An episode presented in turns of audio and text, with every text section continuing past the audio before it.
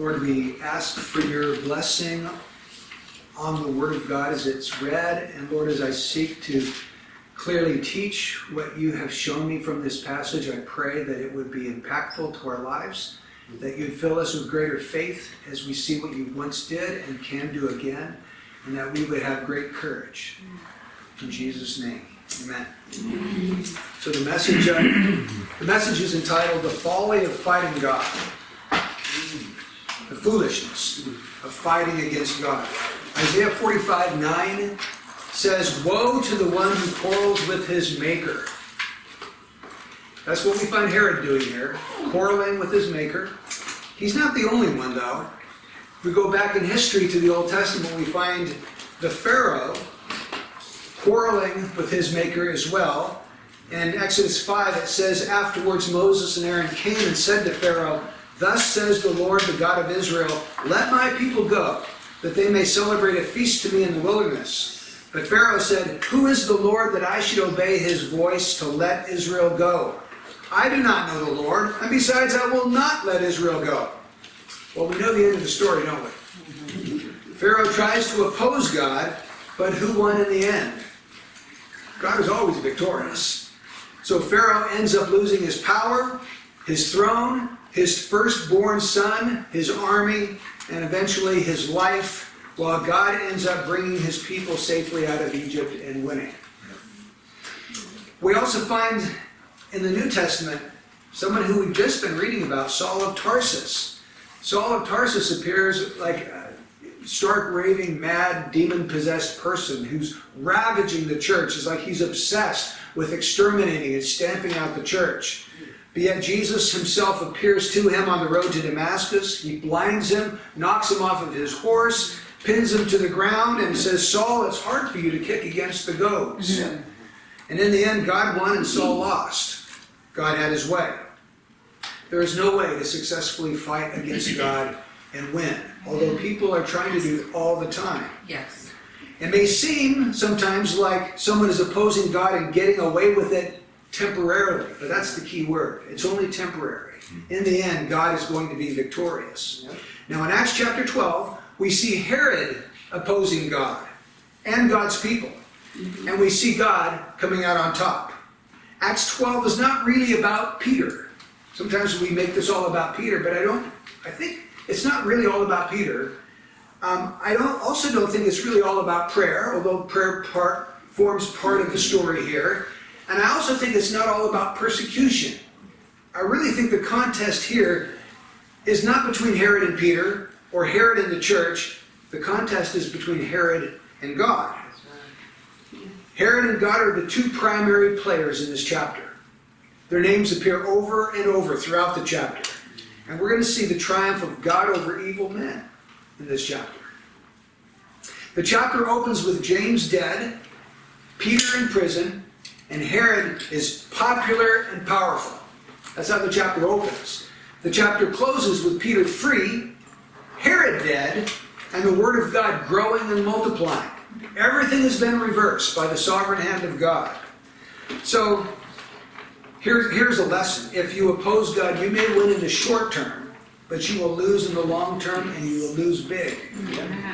But if you take a stand for God, you may lose in the short term, but you will win in the long term and you will win big. Let me just repeat that because that's a little hard to get the first time. If you oppose God, you may win in the short term, but you're going to lose out in the long term and you're going to lose big. But if you take a stand for God, like I hope this message will encourage you to do, you may lose in the short term, but you're going to win in the long term. You're going to have eternal gains, and they're going to be big ones. There's really only two stories in this chapter. There's the story of Herod imprisoning Peter and how God rescues him. And then there's the story of Herod exalting himself and how God judges him. So Herod and God are prominent. In both stories, God comes out the winner, Herod comes out the loser. There's an angel of the Lord in both of these stories. In the first story, the angel of the Lord raps Peter on the side to wake him up. In the second story, the angel of the Lord brings God's judgment to where he dies, is eaten by worms and, and dies. So let's take a closer look at this chapter. And I, as we work our way through the chapter, I'm just going to um, it up into three parts Herod's design, and then Herod's defeat, and then Herod's death. And I think those will give us some handles to work our way through the chapter. First of all, Herod's design. What was Herod trying to do in this chapter? Well, first of all, let's notice when the story took place. It says, Now about that time, Herod the king laid hands on some who belonged to the church in order to mistreat them. About that time. Well, about what time? Well, chapter 11 speaks about Agabus the prophet who came down from Jerusalem to Antioch. He delivered a prophecy saying that there was going to be a great famine. And we're told that it actually took place in the days of Claudius. So, about the time that uh, that was predicted by Agabus when this famine would take place over the Roman Empire, uh, the events of Acts chapter 12 took place in about 44 AD. We know that because that was the year that Herod Agrippa I died, and he dies at the end of this chapter. So this is about 44 AD. We have the death of Christ taking place about 30 AD. So this is about 14 years after Christ died and rose again. Not very long, still in the infant age of the church. Now, who is Herod this king? This can be very confusing because we read about four Herods in our New Testament. The first one is Herod the Great. Do you remember he was the one that ordered the slaughter of all the male born infants two years old and younger when Jesus was born? He was actually probably insane. He had several of he had all kinds of wives and children. He had many of them executed, his wives and his kids. So he, he was an evil man, as were all of these Herods, as we're going to find out.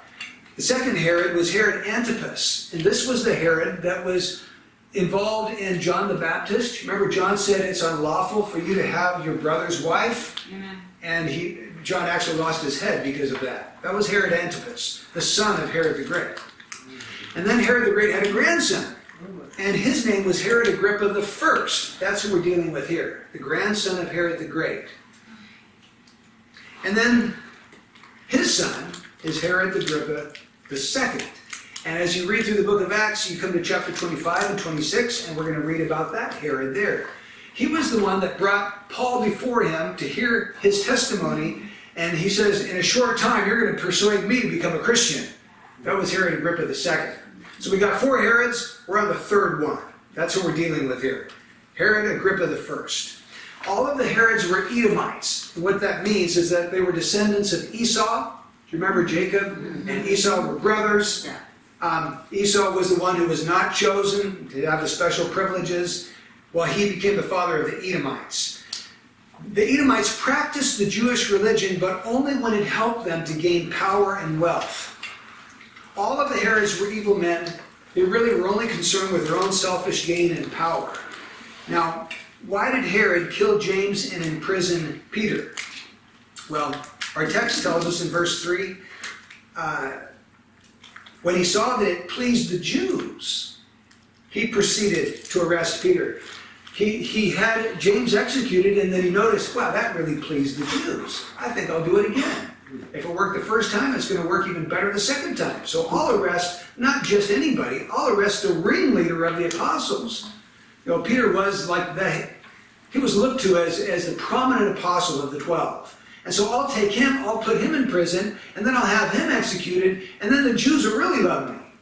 You see, Herod Agrippa ruled over Palestine, and that's where all the Jews lived. And if Herod Agrippa wanted to be popular with the people he's ruling over, he needs to do some kind of a favor. The Jews hated Christians. Hmm. In favor of the Christians, they, they, were, they were opposed to the Christians.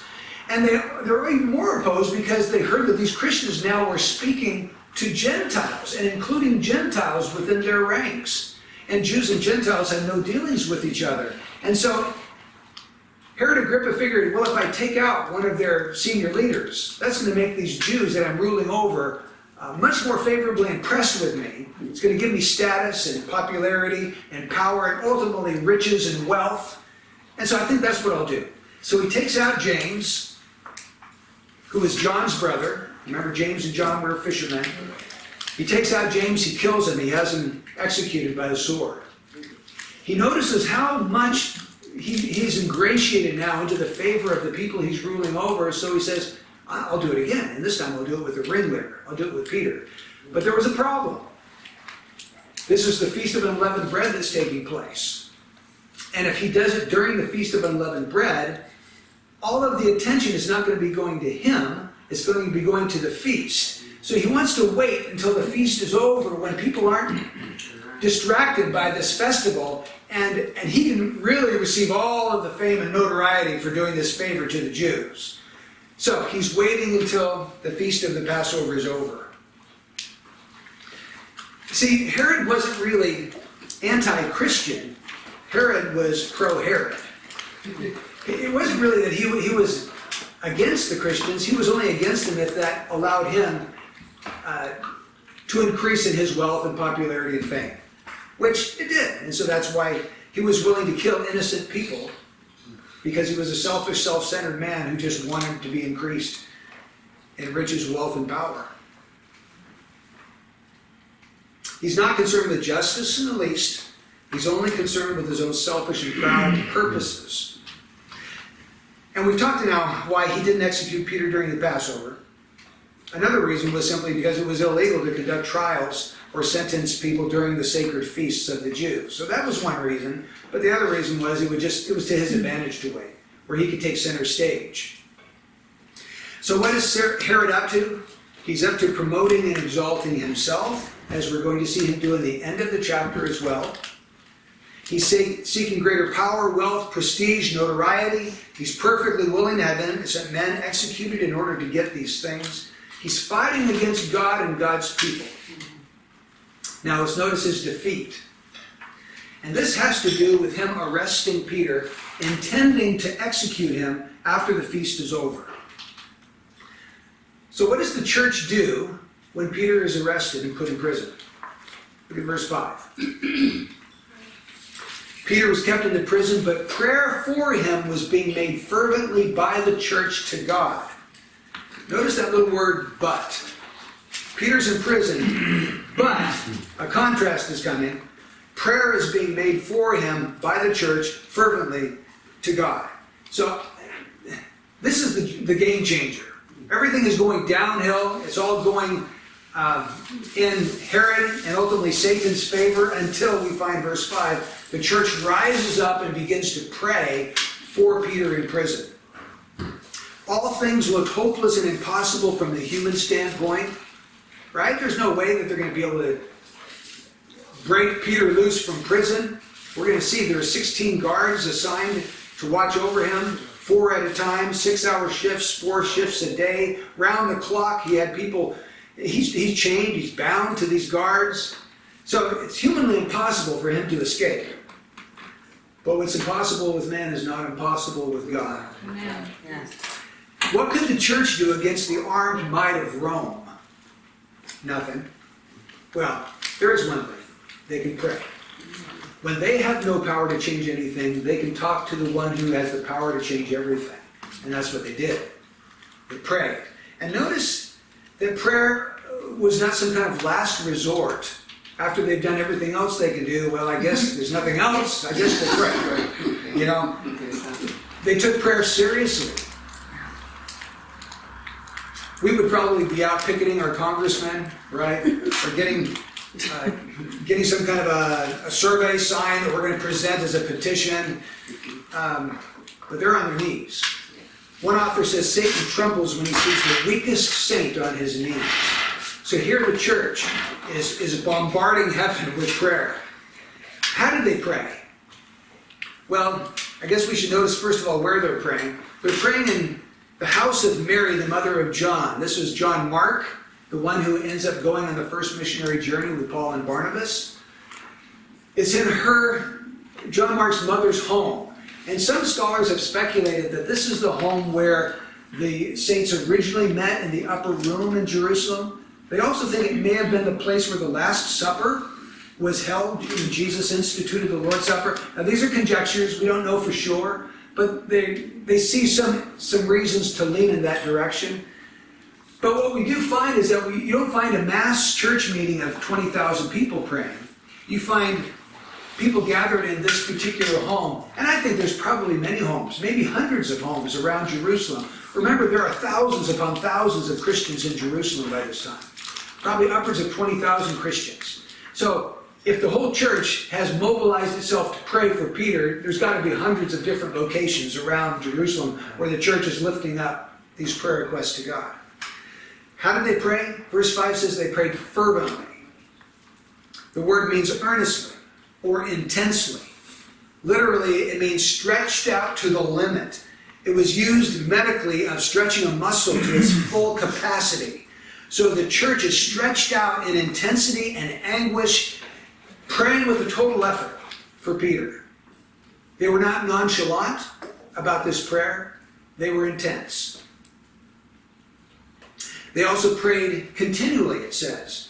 Prayer was being made. It didn't say they made prayer. Prayer was being made. It was an ongoing activity. Now remember, Peter was arrested during the Feast of Unleavened Bread. Do you know how long that feast lasted for? It was seven days. So let's say that he's arrested on the first day of the Feast of Unleavened Bread. After that feast is over, they were go- intending to kill him. So the church is praying. This, this prayer meeting could have been going on for up to a week. That, that's the point I'm trying to make. It was being made. There was continual prayer happening for this. We also find that it was made specifically. They weren't praying for everything, they were praying for one thing. They were praying for Peter's release, that God would deliver him and save him. Praying for Peter. And then it was also hopeful prayer. Prayer for him was being made fervently by the church to God. If they're praying to God, there's always hope. There's hope that God can do something when there's no other way that it can happen humanly. Remember, Peter had been in prison twice before already.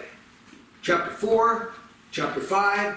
In one of those occasions, an angel of the Lord had rescued Peter and the other apostles. And so the disciples knew about this. And so they're bringing their request back to God. God, you did it once for Peter. You sent an angel to deliver him. Would you do it again? So prayer's been going, going on.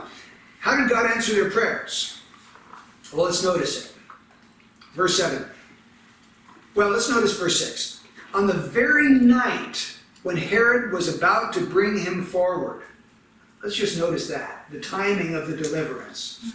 Now, God could have done this earlier and, and saved the whole church a lot of anguish and uh, worry and anxiety, but he waits until the very night before Peter's going to be executed.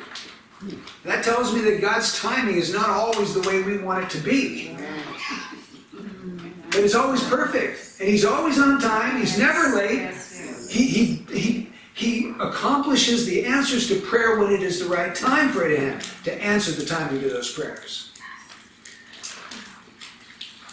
So the church has been praying for some time, perhaps as long as a week. God heard, but didn't act initially. He waited, and he waited, and he waited until the very last moment, and then he acted. Now, why would God wait for so long? Why didn't he just do it the very first time the church prayed?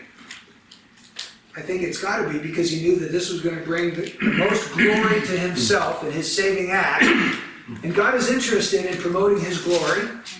That's one of his purposes in the world, and so he waits until it's the right time.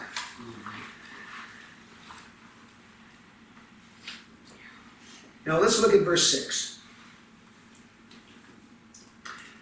On the very night when Herod was about to bring him forward, Peter was what? Sleeping. Sleeping. He's sleeping. Are you going to be sleep? If you're in prison, you know you're going to die the next day. I think it's going to be a little hard to go to sleep. but Peter's sleeping, his guards are awake because they were assigned to watch him. But he's just snoring away. and it tells me something. It, I, I don't hope I'm not reading too much in between the lines here, but it seems to me that he has a peace, a supernatural peace from God. Even if he's executed, he knows he's going to be with the Lord. Right. But remember back in John chapter 21, Jesus told him that he was going to live to be an old man. Mm-hmm. I don't know if you remember that. I, I didn't recall that until I saw it.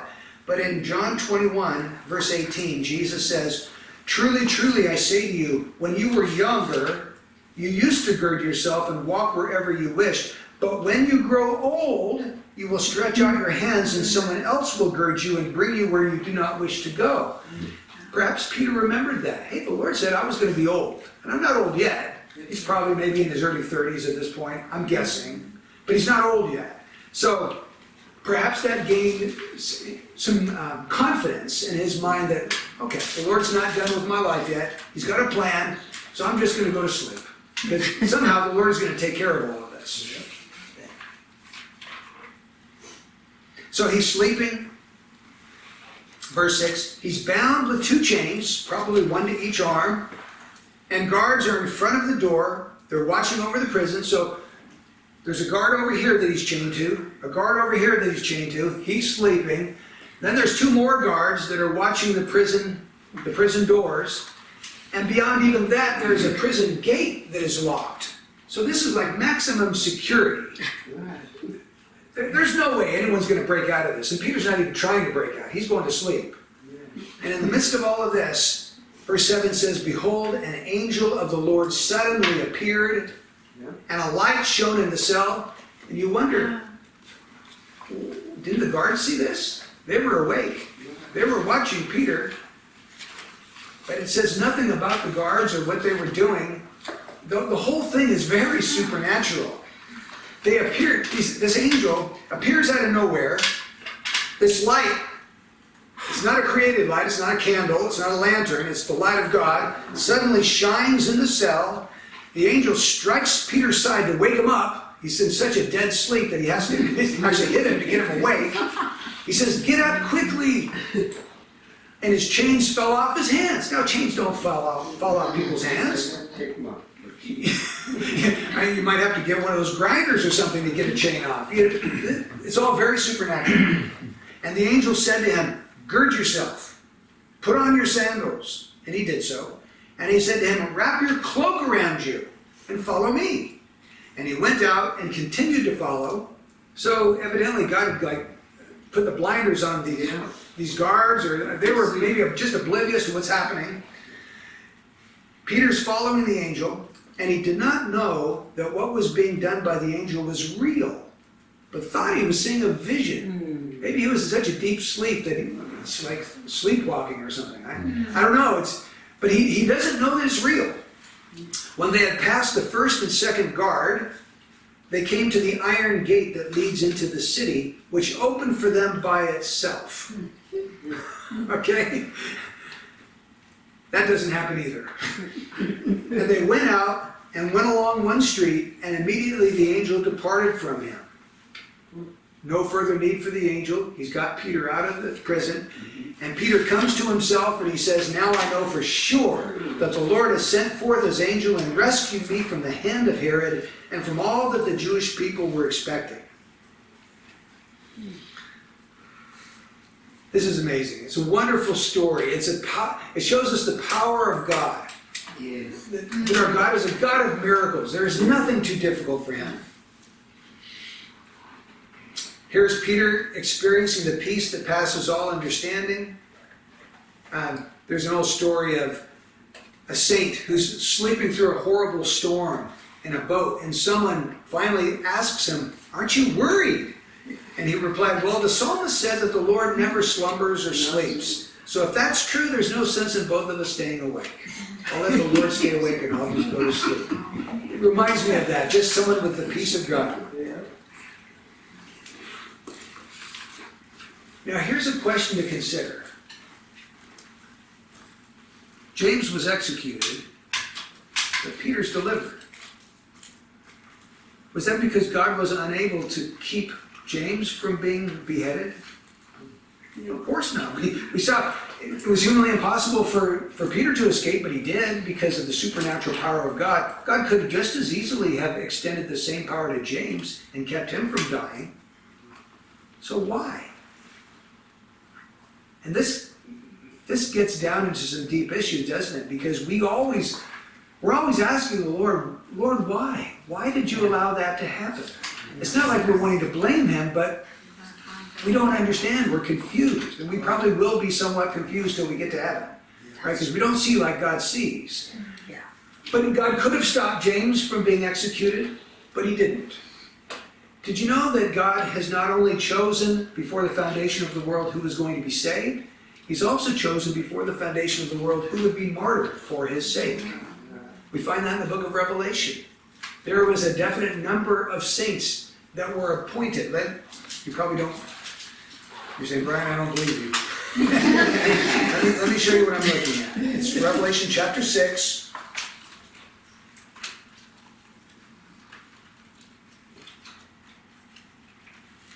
I've got to find it here. Oh, chapter 6, verse 11. It says, There was given to each of them a white robe. And they were told that they should rest for a little while longer until the number of their fellow servants and their brethren who were to be killed, even as they had been, would be completed also. There was a number that were to be killed like they were, and that number had to be filled up or completed. There was a definite number. Which tells me that God is sovereign when his saints die, especially those that are martyred for him. Uh, the, the Lord has a plan and a purpose for each death of his saint. In this case, he had a plan to glorify himself through the death of James. He also had a plan to glorify himself through the deliverance of Peter.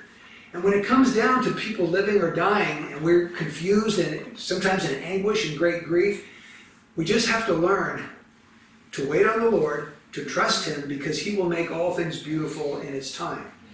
It doesn't seem beautiful at the moment, but we just need to have great faith to trust Him. If we know that He's wise, we know that He's good, and that, that's enough. Those attributes will lead us all the way home. It wasn't like God fumbled the ball with James and scored a touchdown with Peter. That's not it. God scored a touchdown with both. Okay, so after Peter was released, where did he go? Back in Acts chapter 12, verse 12, it says he went to Mary, the mother of John Mark's house. And I really find this whole scene pretty comical. because, well, let's just read it together. Many are gathered together, they're praying, which tells me that corporate prayer is important, church. That's why when we gather together, sometimes we have lengthy times of prayer. It's important for us to pray together. Now, it's important for you to pray on your own, but it's also important for us as a church to pray when we're gathered. So they're, they're praying, and when Peter knocks at the door of the gate, a servant girl named Rhoda came to answer. When she recognized Peter's voice because of her joy, she didn't open the gate, but she ran in and she announced that Peter's standing in front of the gate. And they said to You're out of your mind. You're crazy. He's not there, he's in prison. So here they're praying, Lord, please deliver Peter from prison. Rhoda comes in. Hey, Peter's outside at the gate. You're crazy. That's his that's his angel. Lord, please deliver Peter from prison. So they, they, they seem to have very little faith that God is going to answer the prayers that they're actually making at that very moment. Which encourages me because sometimes I think maybe my faith when I'm praying for something isn't that strong. Mm-hmm. Yeah. But God is not even bound by the measure of our faith. Mm-hmm. he even told us that a faith the size of a grain of mustard can accomplish great things.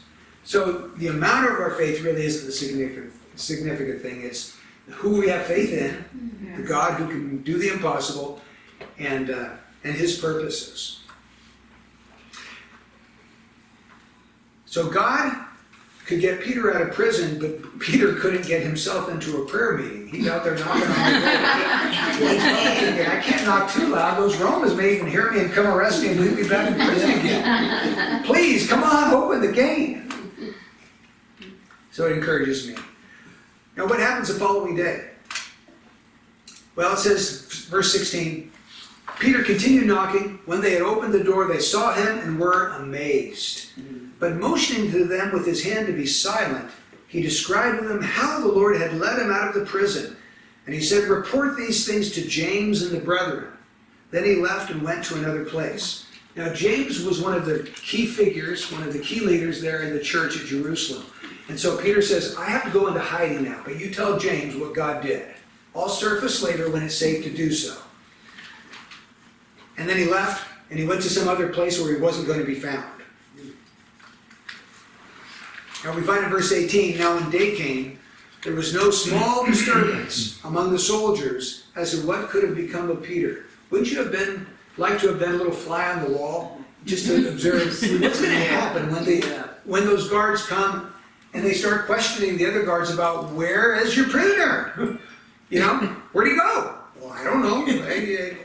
I, was I was awake the whole time and I didn't see anything. But you're right, he's not here anymore. it's a crazy situation. How could a prisoner bound by two chains, sleeping in the midst of two guards, with two more guards looking on, inside of a locked cell and a locked prison gate, possibly escape? It's only the hand of God. So there we have Herod's defeat. God defeats him when he's trying to do something against his purposes. God overturns those purposes and defeats Herod. Now, thirdly, Herod's death. This is the final story, and it begins in verse 20, runs through verse 24. So, what's the historical situation here?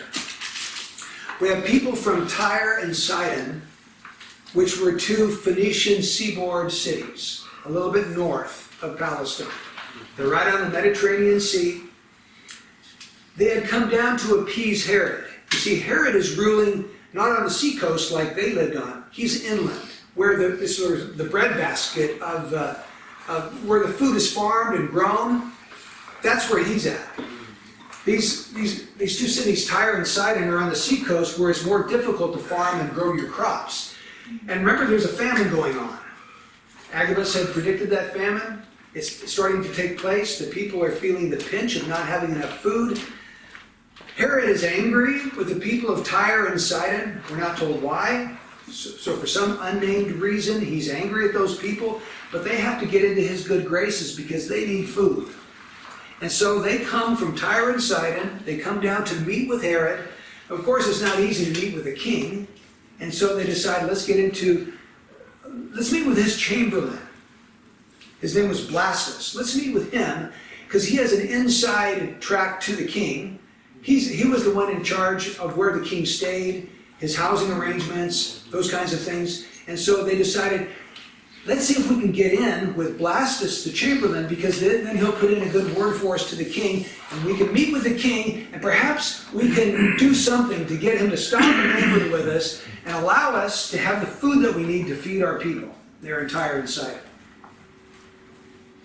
So they were intent on flattering the king, getting in on his good side the most trusted personal servant in charge of the king's living quarters. That would be this man named Blastus. So that's what happened. They were able to get an audience with the king. Herod then comes and makes this public speech before the people. We're told in verse 21 On an appointed day, Herod, having put on his royal apparel, took his seat on the rostrum and began delivering an address to them. The people kept crying out, The voice of a God and not of a man. Whoa. If you're the guy delivering that speech and they're all saying, You're God, you're not a man, you're God, you better watch out because lightning may fall at any moment. It's a dangerous thing to accept the praise and the worship that should go only to God. And he doesn't rebuke the people, he accepts it. He, he must have been a very proud, arrogant person because he accepts the adulation. Notice verse 23. Immediately, an angel of the Lord struck him because he did not give God the glory, and he was eaten by worms and nothing. Now, there's a Jewish historian by the name of Josephus who writes about this occasion, and I'm going to read to you what he wrote. He says, Agrippa put on a garment made wholly of silver and of a contexture truly wonderful and came into the theater. When the sun's rays reflected upon it, it shone out after a surprising manner, and was so resplendent as to spread a horror over those that looked intently upon him. And presently his flatterers cried out, one from one place and another from another, that he was a god. And they added, Be thou merciful to us, for although we have hitherto reverenced thee only as a man, Yet shall we henceforth own thee as superior to mortal nature. Upon this, the king did neither rebuke them nor reject their impious flattery. a severe pain also arose in his belly, and began in a most violent manner. He therefore looked upon his friends and said, I, whom you call a God, am commanded presently to depart this life, while providence thus reproves the lying words you just now said to me, and I, who was by you called immortal, am immediately to be hurried away to death. So those are the words of the Jewish historian who records what took place. Now, you're probably all wondering, what does it mean that it says he was eaten by worms and died? Worms don't eat people. At least I'm, I'm not aware of worms going around eating people. What's he talking about? Well, Josephus says that he received a severe pain in his belly for five days, and then he died. So he may have died from intestinal roundworms. We aren't completely sure because the Bible doesn't give us the details on this. But there is a medical term called Ascaris lumbricoides. Hopefully I pronounced that correct. Mm-hmm. Ascaris lumbricoides. And it's where these worms grow in the intestines and they feed on the nutrients growing there, or not growing, but the, the, the nutrients that are there in the intestines, they, they feed on that. What's left in them? Yeah, what's left. And these worms, from, from, my, from my reading, these worms grow between 10 and 16 inches long. Hopefully, I don't have any of these worms growing in me. You will. Um, bunches of these round roundworms can obstruct the intestines, like they can block it, causing severe pain, vomiting up of these worms, and even death. So this must be an extremely rare situation because I've never heard anyone today who's died of this. But it appears this was a judgment of God upon Herod. And he came up with a very rare and severe judgment, causing him to die a slow, agonizing death over five days. Hmm. Isaiah 42 8 says, I will not give my glory to another. Those are the words of God.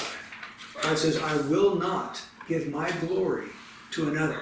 Herod tried to take something that God himself reserved for himself, and God said, That's it. You're dead. I'm taking your life. Herod began the chapter by fighting against God by killing God's people. He ends the chapter by fighting against God by stealing the glory that was God's alone, and God put him down. But notice verse 24. We shouldn't end before we see that. Here's a little summary statement. But the word of the Lord continued to grow and to be multiplied. so God's word isn't shut down by Herod's shenanigans. God's word continues to grow, continues to multiply. Souls are continuing to be saved and added to the church. The Lord continues to add day by day to the church those who are being saved. The word of God is prospering. Herod can do what he will, but it doesn't stop the word of God from doing God's work in the world. The devil cannot win against God. Okay, so let's draw out some application from all of this. And I'm going to try to draw out application for three groups of people. First, non-Christians, then Christians, and then the church as a whole. Okay, so first of all, non-Christians. Stop fighting God. That's the application. Are you like Herod, fighting against God? You say, of course I'm not. I'm not fighting against God. Well, have you submitted your life to God as your Lord? Did you know that you cannot be saved if you are in rebellion against God? You have got to submit your will to Him. That's what happens when someone is converted. They surrender their will to God. Now, of course, it doesn't mean they live a perfect life from then on, but it does mean the direction of their life is to seek God's will and to do it by His grace. They're going to make mistakes, they're going to blow it, but yet that's the direction of their life. They become submissive to Jesus Christ as their Lord. Remember in Romans 10 it says, if you confess Jesus as Lord, you will be saved, not as Savior. It is important that we bow the knee and the will to Jesus Christ and be a submitted follower of Jesus Christ. So, if you are not that today, that's God's word to you. Stop opposing Him. Surrender. Wave the white flag. Unconditionally surrender your life to Him. What that means is you simply come before Him with an open Bible and you say, Lord, show me your will from this book. because I want to do it. And then when I'm weak, please give me your help to put the things that I'm reading from this book into practice. I want to do what you want me to do. That, that, that's one of the marks of a real Christian. To oppose God is like throwing eggshells against the rock of Gibraltar. Does no good. The only one that gets hurt is, is you, not God. You aren't going to hurt him by opposing him, but you will destroy your own soul and end up in hell if you oppose God. The only way to true happiness, true joy, true fulfillment, satisfaction, I believe, is in surrendering completely to God and allowing His Spirit to live through you day by day.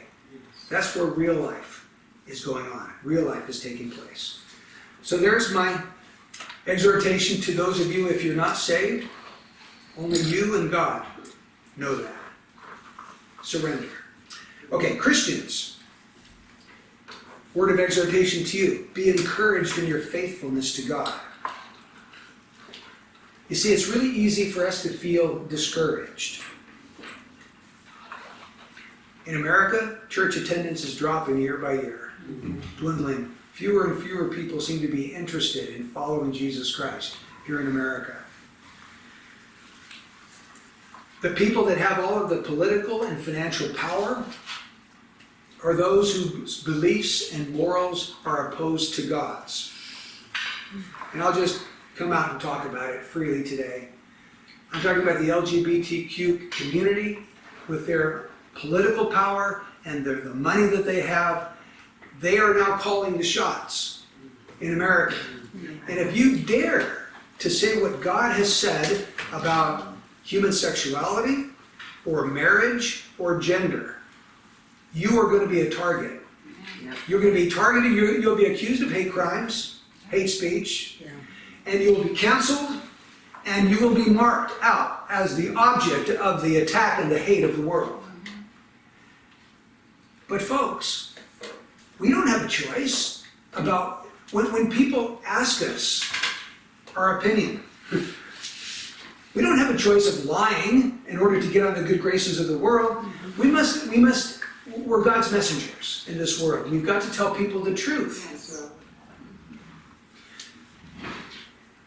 So I'm old enough to, know, to, to remember a time when it wasn't crazy like today.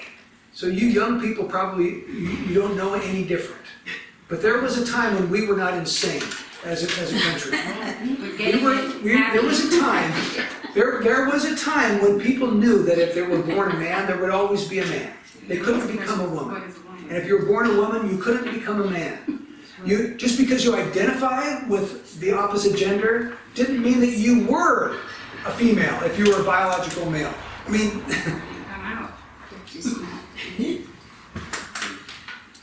I guess what I'm getting at is human sexuality. We have, a, we have the new sexual revolution.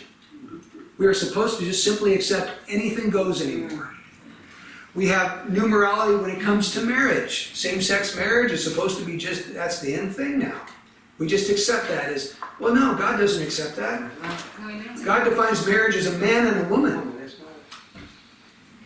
God defines human sexuality as that which takes place within the confines of a marriage between a man and a woman. It's, it's not a man and an animal, or another man, or a prostitute, or a woman who's married to somebody else, or someone who's not married but it's not his wife. It's confined within the confines of marriage. So that's God's sexuality. God's views on gender is that He created male and female. And so we need to be content with who God made us to be rather than fighting that or being confused and trying to switch sides. I know I'm not telling you guys anything you don't know. But I'm just saying, let's not get insane like the rest of the world. The, the Bible is a very logical, cohesive, sane, revealed will. And so let's let's embrace it. Let's be faithful to it.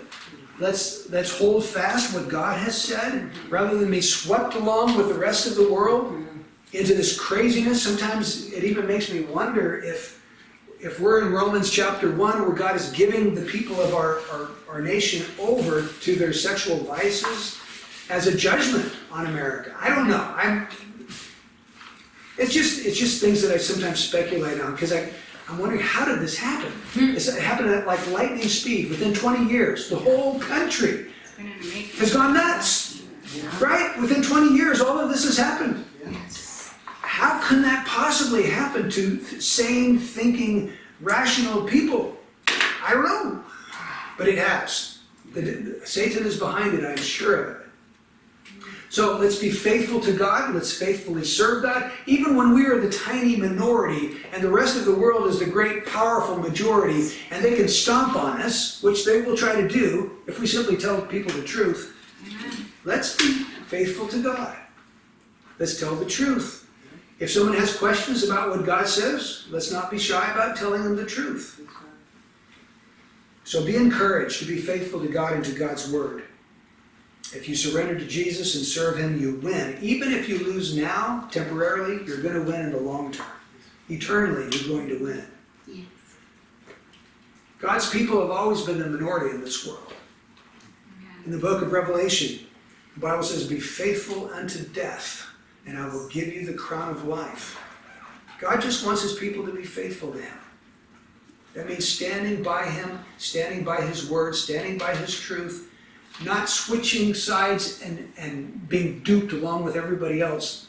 God's word is clear on the issues that we've been talking about. Okay, thirdly, the church. What's a word of application to the entire church? Simply to pray. That's what the church in Jerusalem was doing. They gathered together to pray fervently to the for the uh, for Peter, for him, to God. And so I want us to be thinking about times where we can pray with each other. It might be couple people that are in a discipling relationship, and maybe Sunday morning when we get together. It may be when when you have a couple over to your home to have dinner and you spend time to pray together before they go home. It might be when we gather together to have, watch a movie or have a blessing Sunday. But let's begin to think and realize how important corporate prayer is to the life of the church and how God honored corporate prayer by doing a tremendous miracle to save Peter from a certain death when the church gathered together to pray. It's absolutely true that we can't convert a single soul, but God can convert anybody that He wants to convert. Mm. So we need to pray. We need to pray. Lord, thank you for your word today. Thank you for this wonderful story, this miraculous, supernatural story that we see here in the Word of God, and it encourages us to know, Lord, that there's nothing impossible for you. So we pray, Lord, you make us, make us people of prayer. We pray that you make us faithful to tell the truth and to tell people your word. And I pray, Lord, that if anybody here or anybody listening in the future to this message is unconverted, Lord, that they would take to heart that they need to surrender their will to you. Hmm. Lord, would you cause your spirit to work in their, their life and convict them? Even if they make a profession of faith, but they're living in rebellion to you, Lord, may your spirit bring them to conviction to surrender their life to Jesus Christ and walk according to his ways. We pray in Jesus' name. Amen.